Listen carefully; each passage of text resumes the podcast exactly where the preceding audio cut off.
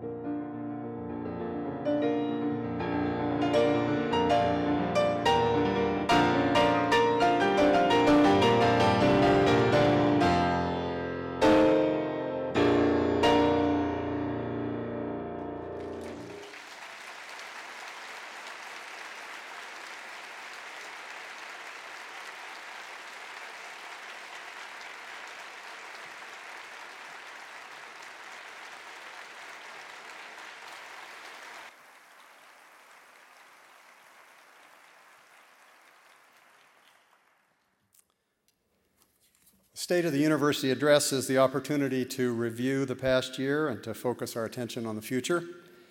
As I reflect on the past year, I am reminded of one of my student teaching evaluations, which I've shared with you before. It's the one that read If a doctor told me I had only an hour to live, I would want to spend it in your class. The student subsequently explained this was because an hour in my class seemed like an eternity.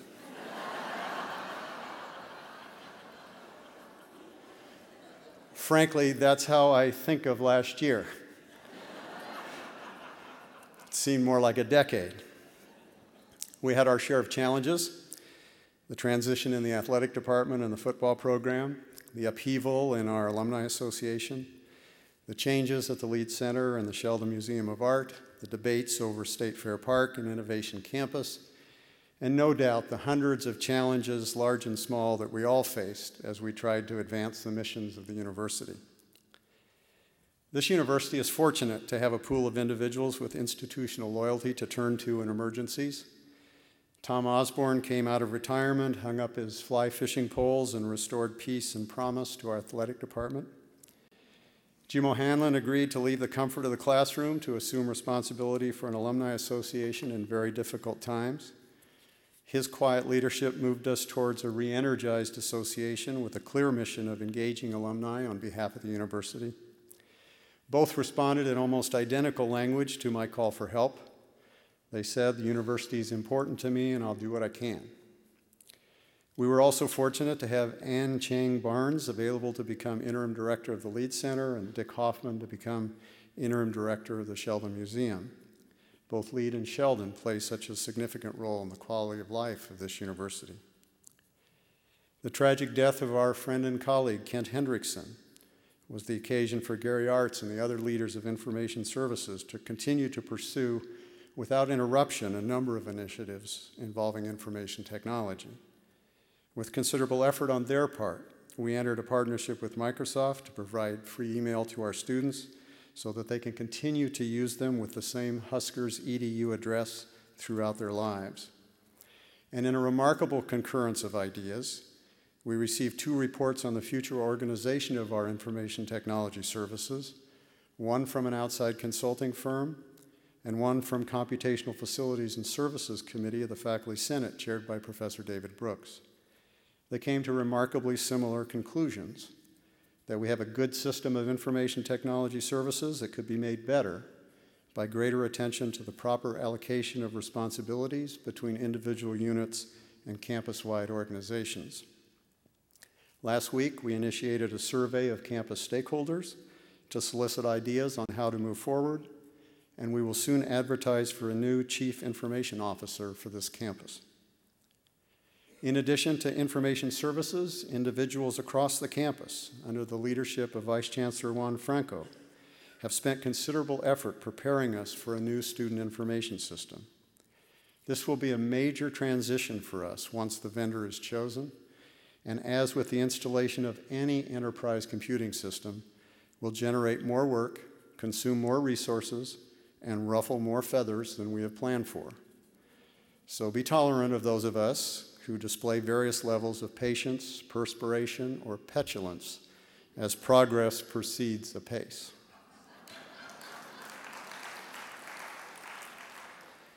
Beyond the challenges, you have also accomplished more than a mere year's worth of successes. The recent Scarlet again serves to document many of these achievements. I wish time permitted highlighting each and every one, those large and small, those that attracted public notoriety, and those that did not. Beyond the extraordinary individual achievements of our students, faculty, and staff, consider what as a university we've done collectively. We have focused on two priorities undergraduate education and research. And in both, we have had successes that could transform the university in the future. The progress in undergraduate education is clear. Our students are more numerous, more qualified, more accomplished, and more diverse. They are a source of alternative energy that drives the programs, the ambience, the vibrancy, and the culture of this campus. Helping them fulfill their potential infuses considerable significance in our work.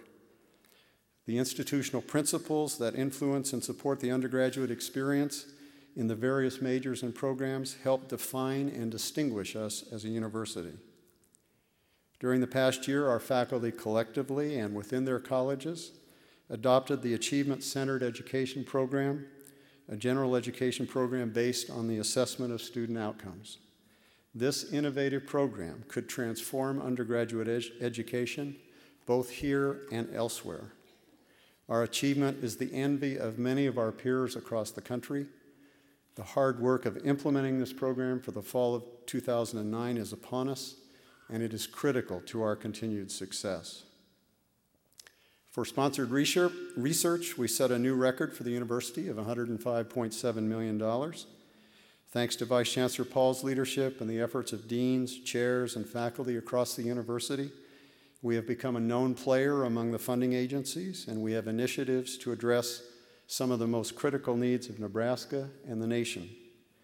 However, it's only Prem who could convince several Washington based program officers and numerous campus faculty to spend a week in North Platte talking about water and climate change. the opportunity to develop Innovation Campus on the former State Fair Park could transform our research efforts and our relationships to the people of Nebraska. With the strong leadership of the governor, President Milliken, and Senators Phil Erdman and Mike Flood, we achieved an agreement with the Fair Board and Grand Island and an almost unanimous vote in the legislature. The potential for us as a university and for the state of Nebraska is substantial. Our concept to attract private sector companies to locate in Lincoln to engage with us in the research enterprise should spur economic development, provide internships and jobs for our students, enrich and energize our own research activities, and substantially enhance our reputation as a research university. The name Innovation Campus was not chosen lightly. Innovation is this university's mission whether it is opening the eyes of students to new paths to success, or pursuing a new technological discovery, or using our creative energies to find a new way to look at the human condition. We pursue talent in our faculty and our student body with innovation in mind. For those of you old enough to remember the early days of television, it might be said that talent is our name, innovation is our game. We use the word campus because we want it to be an integral part of the university, with its vision of innovation and collaboration driving what we do, wherever we do it, from the 500 mile long campus that stretches across Nebraska. Innovation Campus demands of us that we reassess our evaluation of research leading to commercial application. We must avoid what is described as the traditional resistance within universities to engage with private sector companies. We conduct research largely at public expense because it allows us to better understand and adjust to the world we inhabit and the worlds we can only see or imagine. We do not expect that every research project will lead to commercial application or even directly to a solution to a known problem. Basic research research driven by the curiosity of the faculty rather than the prospect of profit, is critical to our society's advancement. At the same time, we must not shrink from the application of our research. We should be prepared to applaud both the useful outcome as well as the transformative insight. We should regard the work that passes the rigors of the Patent Office and the discipline of the marketplace just as valuable as that that passes the review of our peers. The hard work to bring Innovation Campus to life is before us. I fear that the expectation of our friends and the patience of our critics may share a timeline more ambitious than we can achieve. This is an investment for the long term, and it's important that we maximize the potential of this development. We're making good progress towards our possession of the property in 2010. We have sought through a request for information the best advice we could find from across the nation on how to develop Innovation Campus to assure its success. We have received suggestions from some of the best planners and developers in the country. We are exploring the best method and means of financing the development, and we are initiating contacts with private sector companies who already have relationships with the university about their interest in having a presence on the campus.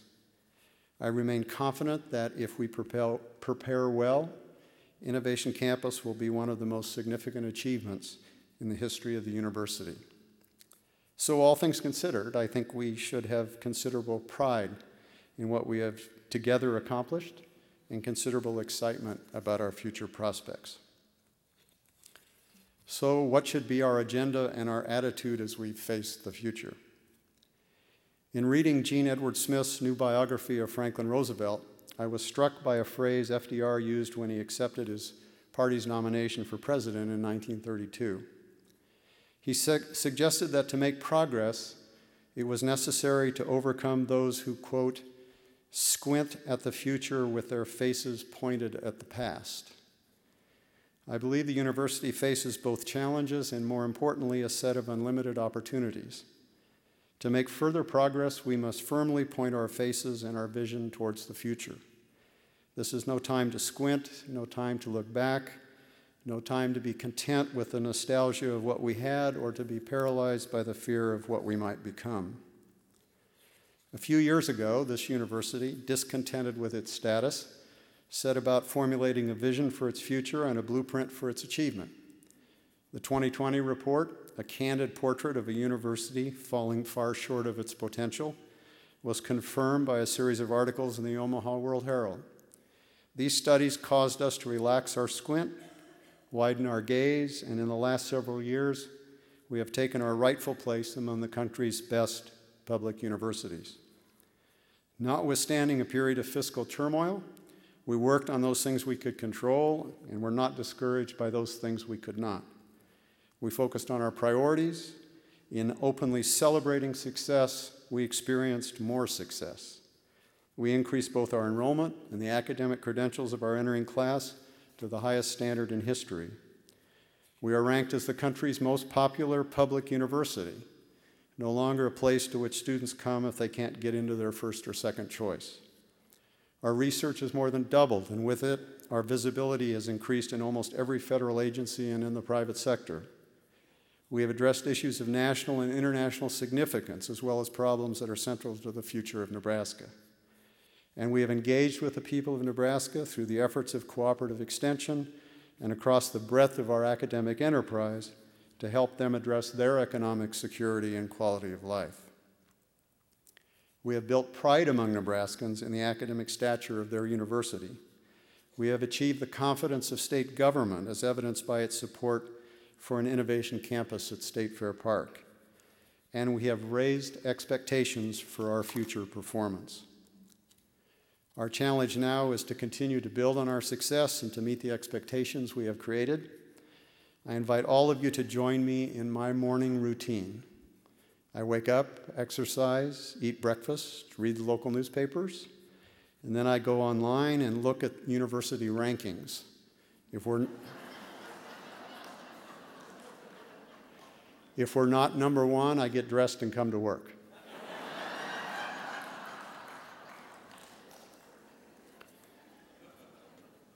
In research, while our institutional accomplishments have continued to set records, the contributions to this success have not been evenly distributed across departments and colleges. Some units have met or exceeded any reasonable expectations we might have, while others have not lived up to their potential. In making this assessment, I acknowledge that not all disciplines have the same access to research funding, and in some disciplines, productivity must be measured by means other than competitive grants. In a few units, there have been a conscious choice to focus on teaching or extension that we should res- and we should respect those decisions if in larger terms these units make significant contributions to the missions of the university. Not every academic unit started out with the same comparative level of funding, and the budget cuts we've endured had not had uneven effects on some areas. So, in making assessments, we should not be searching for fault, but rather we should be seeking constructive ways to move the university to the next level by assuring more faculty and units are positioned to contribute to our success. I'm proposing that we engage in two strategies that over time will help us spread success even more evenly across the university. The first strategy should be to seek from our colleagues at peer institutions a candid assessment of our current status. In many instances, our academic program reviews have provided valuable information. Appropriately, they are focused on the assessment of achievement in our departments and disciplines. Recently, we, we have included in these program reviews questions not only about how departments are forwarding their disciplines, but also about how they meet our strategic priorities and how they contribute to interdisciplinary research. But these important comprehensive evaluations may not provide the information we need to develop metrics for future success.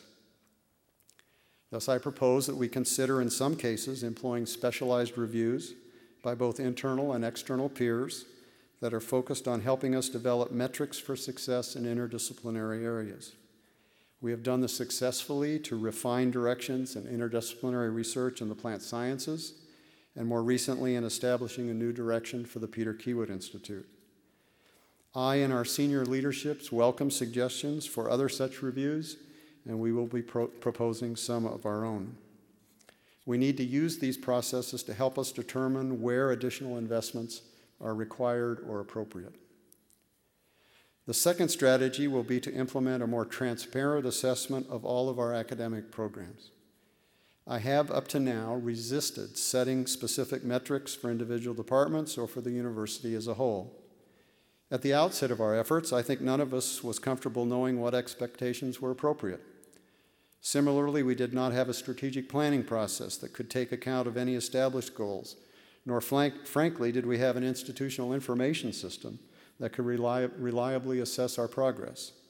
That has changed. I propose that we work with each academic unit to develop a set of metrics relating to enrollment and research that is realistic and based on peer data where possible. We have a great start toward this effort. Thanks to the work of institutional research and academic affairs, we now have available to every department enrollment data profiles over time that can help them set objectives for future enrollment. And two, we have valuable reports from the Modeling Enrollment Management Committee, co chaired by Vice Chancellors Couture, Franco, and Owens, that can help departments develop metrics for success. Similarly, our Office of Research and Economic Development is introducing this year a data set that will help colleges and departments chart their progress towards increasing research capacity. Thanks to the hard work of the deans, we have a strategic planning process that can identify and focus on priorities Thanks to the campus involvement, we will shortly release the final copy of the Strategic Compass that makes transparent the vision, priorities, and the strategies that the campus administration will employ. Now is the time to use these processes to set specific benchmarks and strategies for achieving them. Let me now address some specific issues of importance as we enter a new academic year. Any objective observer would conclude that this university must excel in the life sciences. The Nebraska economy is built on feeding the world and now more than ever fueling its activities. To preserve our future, we must have strength not only for the improvement of current practices, but also in advancing the future through cellular biology and genomic research. The university has traditionally made significant investments in the life sciences through the Institute of Agriculture and Natural Resources, the School of Biological Sciences, and the numerous other disciplines that are part of or impact life science instruction and research. Chemistry, biochemistry, physics, engineering, remote sensing, computer science all have a significant role to play in this field. We have had numerous initiatives focused on life sciences, and we've made significant progress. Yet I believe we have considerable work yet to do. The laboratories in which we teach most of our life science and basic chemistry courses require considerable upgrading. The most serious restraint to increasing life science research is finding appropriate laboratory space. Just last week, we dedicated the new Ken Morrison Life Science Research Center for our virology program yet it is already near capacity, as are the laboratories vacated by the virologists who moved to the facility. We also have lost a number of faculty positions directed towards transformative research, in large part because of budgetary restraint. And I can continue to believe that more integration and collaboration among ac- academic units working in life science fields would allow us to make greater progress. We must set higher standards and make achieving them a matter of the highest priority. Because of your efforts to enhance enrollment, we have some additional resources to help us advance these priorities. Last year, I was able to authorize new faculty positions specifically addressed to the, to the demands that increased enrollment has had on our teaching resources. This year, I intend a new initiative to fund additional faculty on a competitive basis, with the primary consideration being their potential to advance our sponsored research efforts. This emphasis will be on faculty who can contribute to interdisciplinary effort to make us more competitive, with particular attention to the life sciences. Increasingly, it's our interdisciplinary efforts that produce both competitive funding success and, more importantly, insight into the problems research is intended to solve. While we have made some progress with interdisciplinary centers, we have much more work to do. For 10 years, NSF has funded an interdisciplinary graduate education and research program, but we have not been successful in obtaining funding. Last year, Vice Chancellor Paul and I funded an interdisciplinary graduate student recruitment program with university funds on the hope of further breaking down barriers. The new initiative on interdisciplinary faculty is part of that effort. I acknowledge that in many areas of the university, deans and chairs and heads have worked hard to cooperate to make interdisciplinary efforts successful. I acknowledge also that these efforts test our traditional organization and governance models. But to remain competitive, we must continue to push in that direction. In so many ways, this university has become a player in the global marketplace of higher education. Our most visible initiatives may be in China, where we now have partnership degree programs with two universities growing research relationships, and here in Lincoln, the Confucius Institute, which is developing significant programs to help foster Nebraska's understanding of Chinese language and culture. You can travel to Xi'an or Hangzhou, China, and find a UNL Office of Admissions and young Chinese students sporting Husker gear. We are welcoming an increasing number of Chinese students to our community. We have other significant relationships in countries around the world. As part of our priority in creating a world class undergraduate experience, we need to continue to expand both the opportunities for our students to study abroad and for foreign students to pursue their studies in Lincoln. Last year, I announced a campus wide committee of faculty, students, and administrators to develop a focus and vision for our international programming. This International Programs Advisory Council, under the leadership of Susan Fritz, Associate Vice Chancellor of INR, and David Wilson, Associate Vice Chancellor in Academic Affairs, has issued a preliminary framework for the steps we should take to make this effort successful.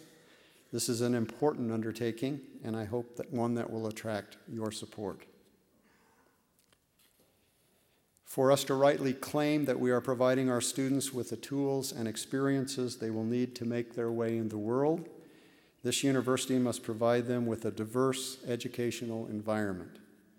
This clearly means that both our faculty and student body must reflect not just the world of Nebraska, but the world at large. As our core value suggests, we strive to achieve within our community diversity of people as well as perspective.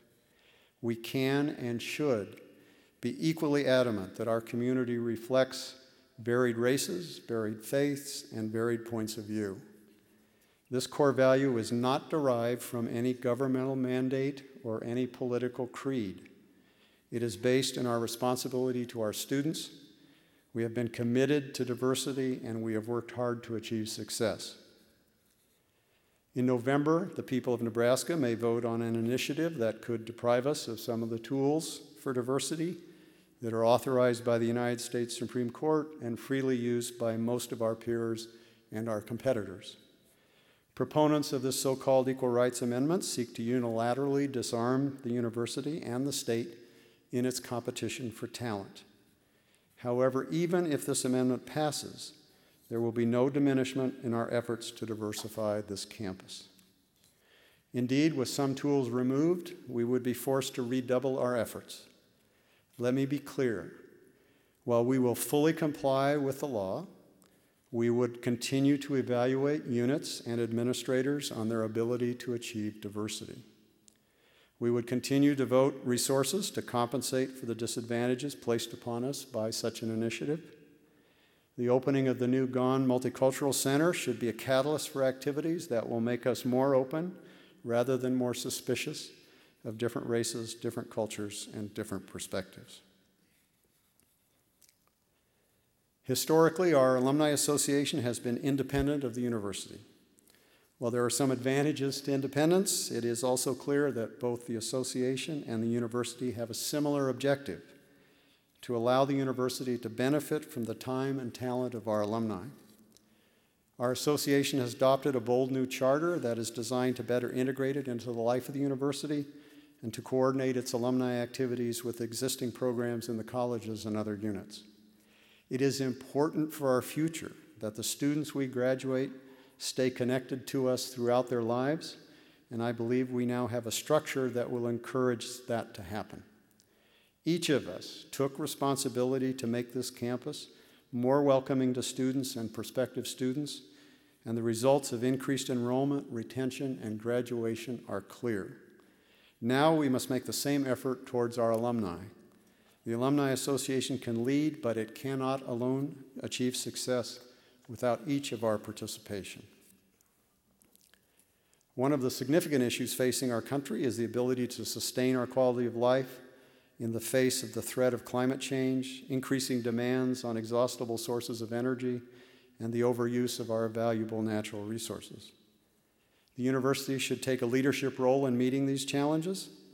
One can sense an increased attention to these issues in our classrooms, and alternative energy and climate change have emerged as two significant priorities in our research agenda. We must be leaders as well in our behavior as consumers of energy and natural resources. On the recommendation of ASUN and the Faculty Senate, I have established a commission on sustainability to consider how the university and each of us individually can contribute to addressing this problem.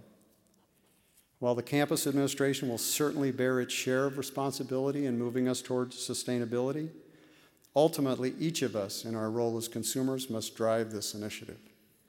We have embraced green building standards where possible in the construction of new buildings and we're making investments that will save energy in our existing buildings. It is also true, however, that individual decisions about turning off lights and computers, inflating tires, and recycling will weigh heavily on whether we achieve success. I have invited the new commission to advise me on the breadth of possible actions the university might take administratively and that each of us might take individually to make our enterprise more sustainable and at the risk of sounding like the campus nanny, our individual sustainability through wellness activities might also be important. In addition to being sustainable, this campus should be safe. We have witnessed recent tragic events at other campuses. Life provides no guarantees against these repeating themselves here or elsewhere. We must prepare for the worst while hoping for the best. We have systematically reviewed all of the reports from campuses that have experienced incidences, as well as best practice recommendations, and we are working towards implementing those that are feasible here. I want to remind you of two things that each and every one of us can do. First, sign up for the UNL Alert program and encourage your students to do likewise. In the event of an emergency, this provides the most effective means of notifying the community. Second, be vigilant and proactive. Most of us are not skilled in recognizing when a person represents a threat to himself or others, but we do have people on this campus who are. Please do not hesitate to report matters to our Crisis Alert Center and remember the phone number 472 2222. One of our deans recently commented that he could think of no public university in the last decade that has made as much progress as the University of Nebraska Lincoln. Of course, we're all a little leery of anything deans might say.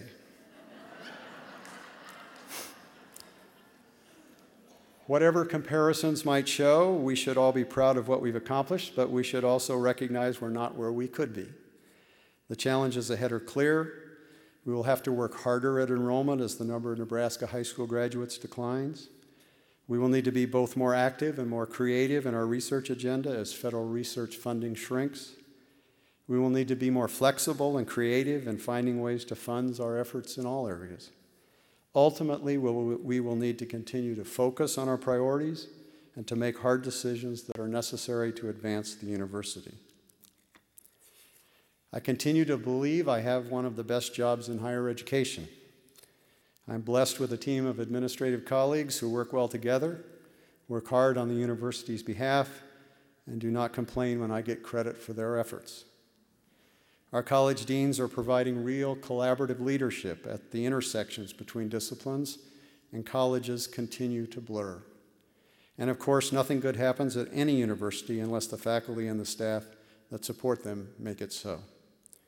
Each one of you should take enormous pride, as I do, in what together we've accomplished, and each of us should be energized and engaged to pursue the opportunities that lie ahead.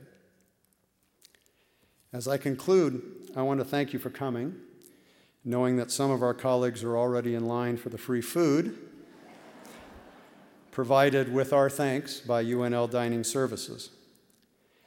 In thinking of what I might urge you to tell them, I was reminded of what Pancho Villa said as he lay on his deathbed. He said, Don't let it end like this. Tell them I said something important. Thank you.